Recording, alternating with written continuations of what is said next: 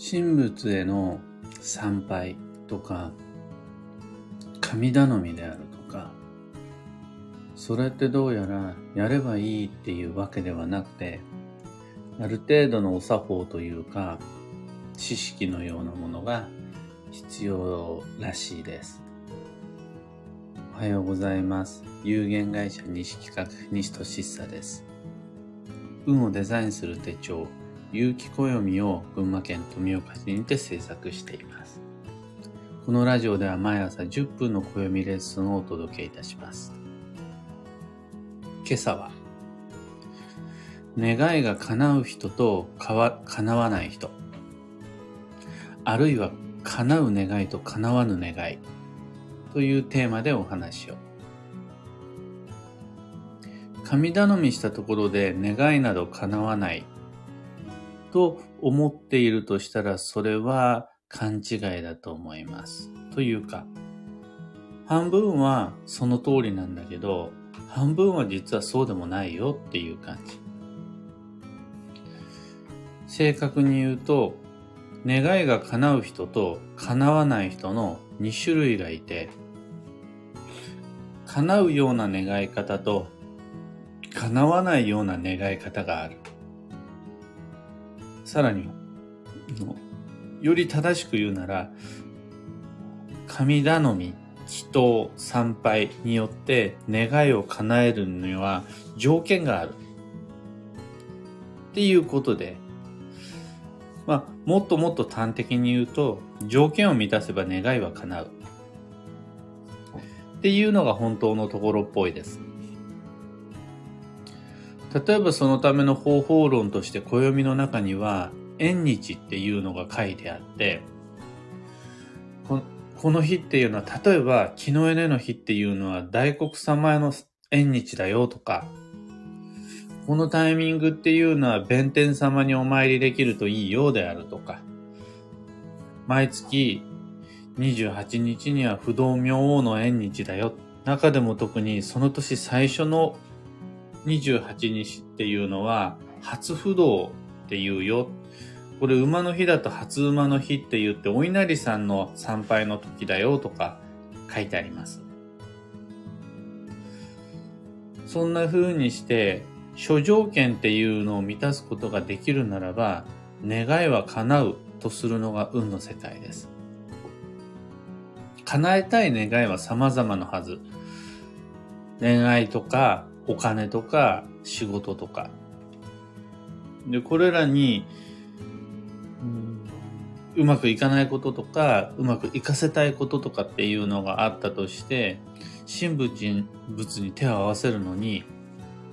絶対的な条件っていうのがまず一つあって、これが自然界の法則に合ってるかどうかなんですが、勉強してない人が合格祈願しても奇跡は起こりにくいです。っていうか起こんないと思います。あとは自分を磨きも育てもせずに良縁を望んだところでなかなか効果はないです。叶う願いというのは叶える努力が伴った願いのみだからです。叶って当然の願いのみがご利益が働きます。まあ、とはいえ、楽して願いを叶えたいっていう気持ちはすごい大共感でして、僕も。本当に仕事をしないで稼ぎたいです。あとはモテる努力をしないでモテたいです。勉強しないで何でも知りたいです。その気持ちはすごいよくわかるんですが、でも、どうやらそれは世界の摂理に反した願い方のようで、神仏に手を合わせたところで叶えようがありません。どんなにお賽銭を弾んでも難しいです。だから非効率だからやめましょう。条件を満たさない願いっていうのをまず自分の中で設定していかないと、い、ご利益が聞きにくい意味がないから、無条件じゃないから、そこはちゃんと自分の方での分別が必要です。これはあの、願い事なんかしてもしょうがないよっていう意味で言ってるんじゃなくて、どうせだったら叶う願いを叶えた方が良いですっていうお話です。でそのための絶対条件の一つが、努力を伴う願いであるっていうことがポイントになります。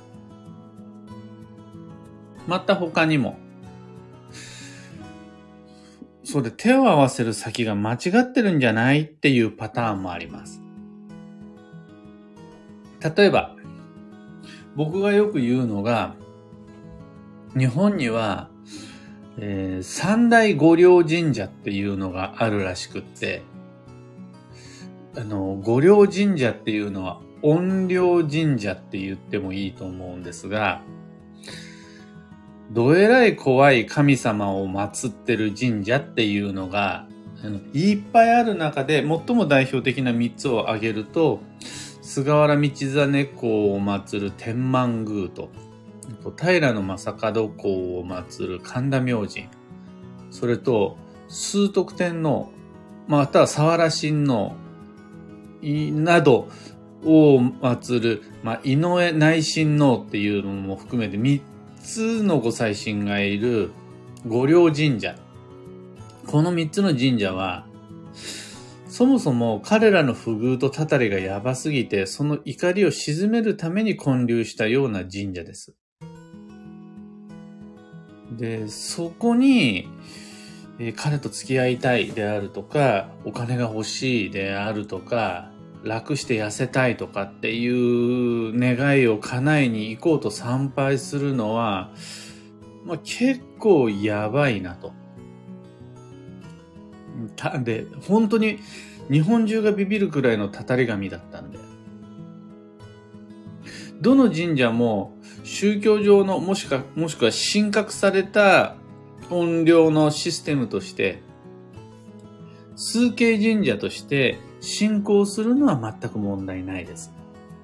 でも、特定の願いを叶えるときだけ、一時的にちょろっと利用するっていうのは恐れ知らずだなぁと僕は思ってしまいます。だから、願いを叶えようと思った時に、どの神社に参拝するのかっていう選定は重要です。これも条件になってきます。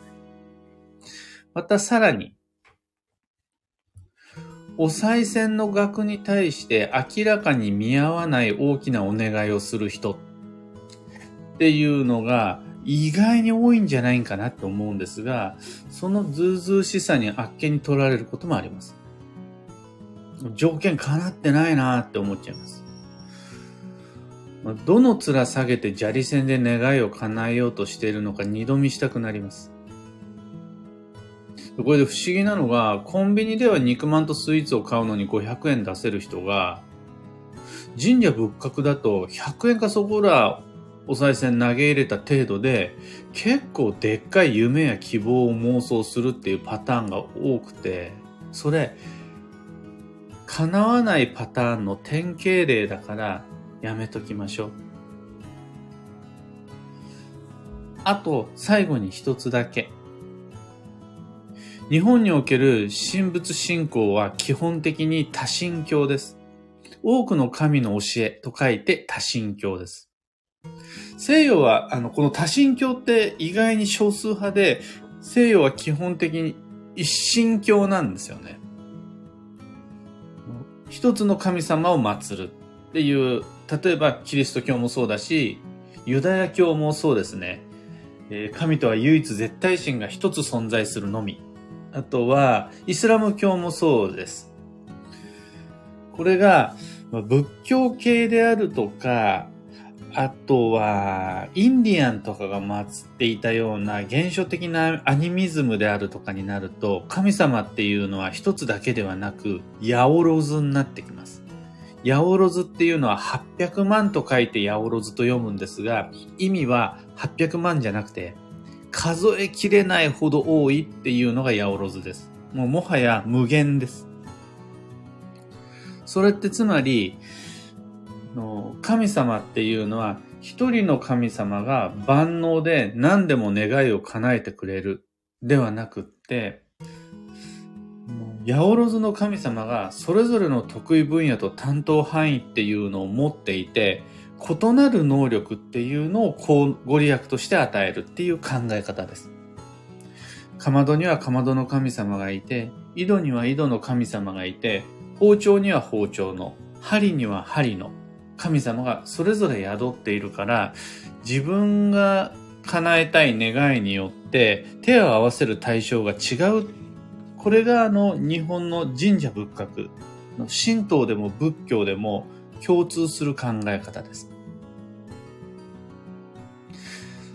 そうすると、自分が信仰する神様のご利益、または参拝しようと思っている神社の性質っていうのは、調べておいた方がより条件に合ってきます。アマテラス大神とか大日如来のような中心を支配する神仏でさえ万能ではないので、神様だったら何言ったって大丈夫でしょう。みたいな考え方はちょっとずれてるかなっていう感じです。これが手を合わせる先が、ゴッド、えー、絶対唯一神のゴッドであるとか、あとはアラーの神様であるとか、ユダヤの神様であるならば話は別です。対象は一つです。でも、神社仏閣って違うんで、そうすると、ああ、じゃあ、うちの鎮守様である抜崎神社は何かなであるとか、私が信仰しているもしくは手を合わせようとしているお稲荷さん、羽化の御霊の神に関してはどんな願いがいいんかな農業系かなそれともえ恋愛系かなっていうのは、そこまでぐらいは考えられると良いと思います。今朝のお話はそんなところです。二つ告知にお付き合いください。新しい有機暦が完成しました。2023年の運をデザインするための手帳です。今は様々なお店に納品の旅に出ているんですが、えーと、全員が全員群馬県近郊にお住まいということではないはずなので、その場合には web ショップもご委託先があります。基本的に西企画は販売はしないです。あの、会社まで来てもらえたらもちろん販売するんですが、作るまでが西企画で、販売に関しては様々な店舗にご委託しています。その、あの、お買い求めいただくことができる先に関しては、放送内容欄にリンクを貼り付けておきます。え二つ目の告知が、有機暦ユーザーのためのオンラインサロン、運をデザインする暦ラボに関してです。有機暦を持っている人がさらに得するようなコミュニティを作りたくて発信しました。例えば、ラボメンバー限定配信に関しては、これからどんどん増やしていく予定です。興味のある方は、放送内容欄にリンク貼り付けておくので、飛んでみてください。さて本日、2022年10月の2日日曜日は、超急速の9月の残り6日間のうちの一つです。もう1週間を切りました。自分が休む意識だけじゃなくって、他人を休ませる配慮も持って過ごせたら素敵です。幸運のレシピは梨、旬の果実が吉です。旬の果実は梨以外にも、ぶどうとか、りんごとかも吉です。あと栗もいいです。栗も旬の果実に入ります。今日のキーワードは集会、集まる機会を作る。これはあの、ミーティングとか会議とか話し合いの予定が運を開くっていう意味合いで、オンラインでもオフラインでもどちらも有効です。以上、迷った時の目安としてご参考までに。ところで、聞く暦ではツイッターにてご意見ご質問募集中です。今日のテーマである神社仏閣っていうのもツイッターからいただいたご質問になります。知りたい占いの知識や今回の配信へのご感想など、ハッシュタグ、聞く暦をつけてのツイートお待ちしています。それでは今日もできることをできるだけ、西企画西俊久でした。いっってらっしゃい。ひでみんさん、たかさん、マイクさん、おはようございます。なかさん、アマガエルさん、ミカさん、おはようございます。良き天気、富岡も良き天気です。僕はこの後8時から地域の道路清掃がありまして、